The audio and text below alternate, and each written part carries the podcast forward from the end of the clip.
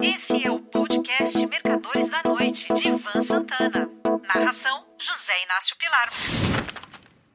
Boeing 737 MAX o avião maldito.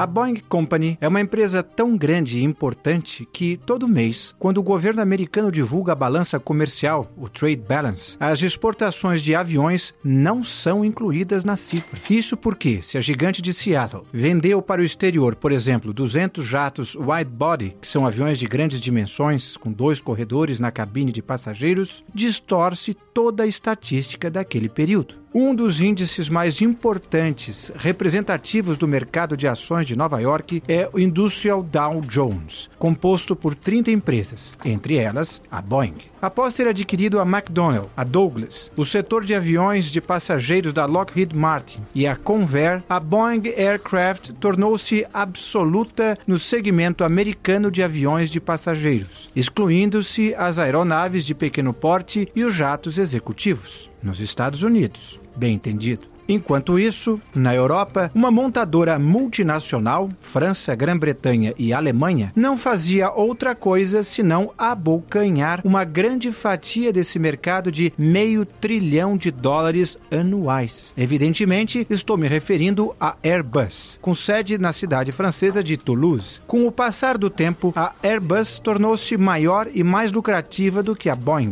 que passou a imitar a concepção de projetos da concorrente europeia europeia. Daí surgiu o Boeing 737 MAX, que tinha como objetivo principal ser mais econômico. Só que no projeto inicial do Max, os motores foram colocados numa posição muito baixa em relação ao solo. Nas decolagens e aterrissagens em pistas com pequenas ondulações ou com emendas salientes entre as placas de concreto, as turbinas raspavam no chão. A solução de Seattle foi elevar a posição dos motores, só que isso alterou a aerodinâmica do avião. Para corrigir o defeito, originário de outro defeito, os engenheiros engenheiros da Boeing criaram um software que impedia que os aviões estolassem, isto é, perdessem sustentação em pleno ar, se precipitando para o solo ou para o mar. Só que os pilotos tinham apenas alguns segundos para corrigir a atitude das aeronaves. Isso não foi possível em duas ocasiões. Em 29 de outubro de 2018, um MAX da Lion Air, em voo doméstico de Jakarta para Pangal, Binang, perdeu a sustentação portanto, deixou de ser um avião e se precipitou sobre o mar de Java, matando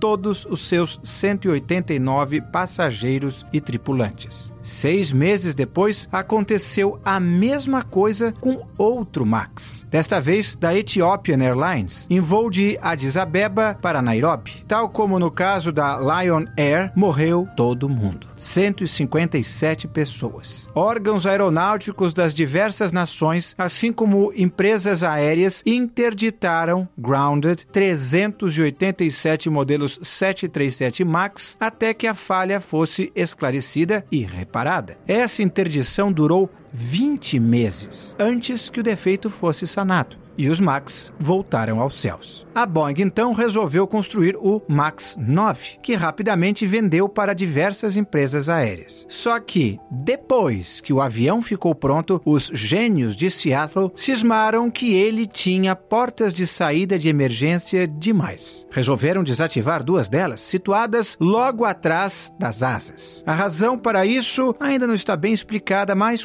considero duas hipóteses. Um, algumas empresas ou órgãos de controladores de aviação exigem que haja, no mínimo, um comissário de bordo para cada porta para o caso de evacuação de emergência. Excluindo-se uma porta, economiza-se um tripulante. 2.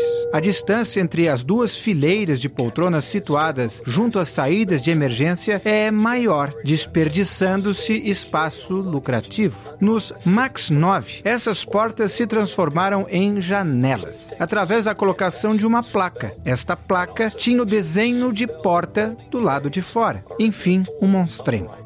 Num voo doméstico da Alaska Airlines, quando a aeronave se encontrava a quase 5 mil metros de altura, a placa se soltou e abriu um rombo na fuselagem. Como sempre acontece nessas ocasiões, houve uma descompressão súbita e diversos objetos foram sugados para fora. As máscaras de oxigênio caíram e os passageiros puderam usá-las. Felizmente, não havia ninguém sentado junto à janela barra porta que se foi. Mas alguns assentos assentos próximos ao rombo tiveram seus encostos totalmente retorcidos. O jato fez um pouso de emergência no aeroporto de Portland, no Oregon, cerca de 20 minutos após a decolagem. A rápida ação dos pilotos fez com que não houvesse vítimas fatais, mas, como não podia deixar de ser, todos os 171 MAX 9 existentes no mundo foram interditados. Essa é a Boeing de hoje que cada vez perde mais espaço para a Airbus. Resta ainda a Embraer, com sua tecnologia state of the art. Só que ela não fabrica wide bodies. Nos próximos meses e anos vão faltar aviões e as passagens irão subir de preço. Com tudo isso, a Boeing Company ainda nem pensou em iniciar um novo projeto, coisa que leva 10 anos até que o primeiro jato possa voar comercialmente. Em aviação,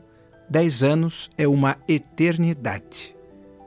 Antes que eu me esqueça, um detalhe. Em diversos desses MAX 9 retidos no solo estão sendo encontrados parafusos frouxos nas portas fakes.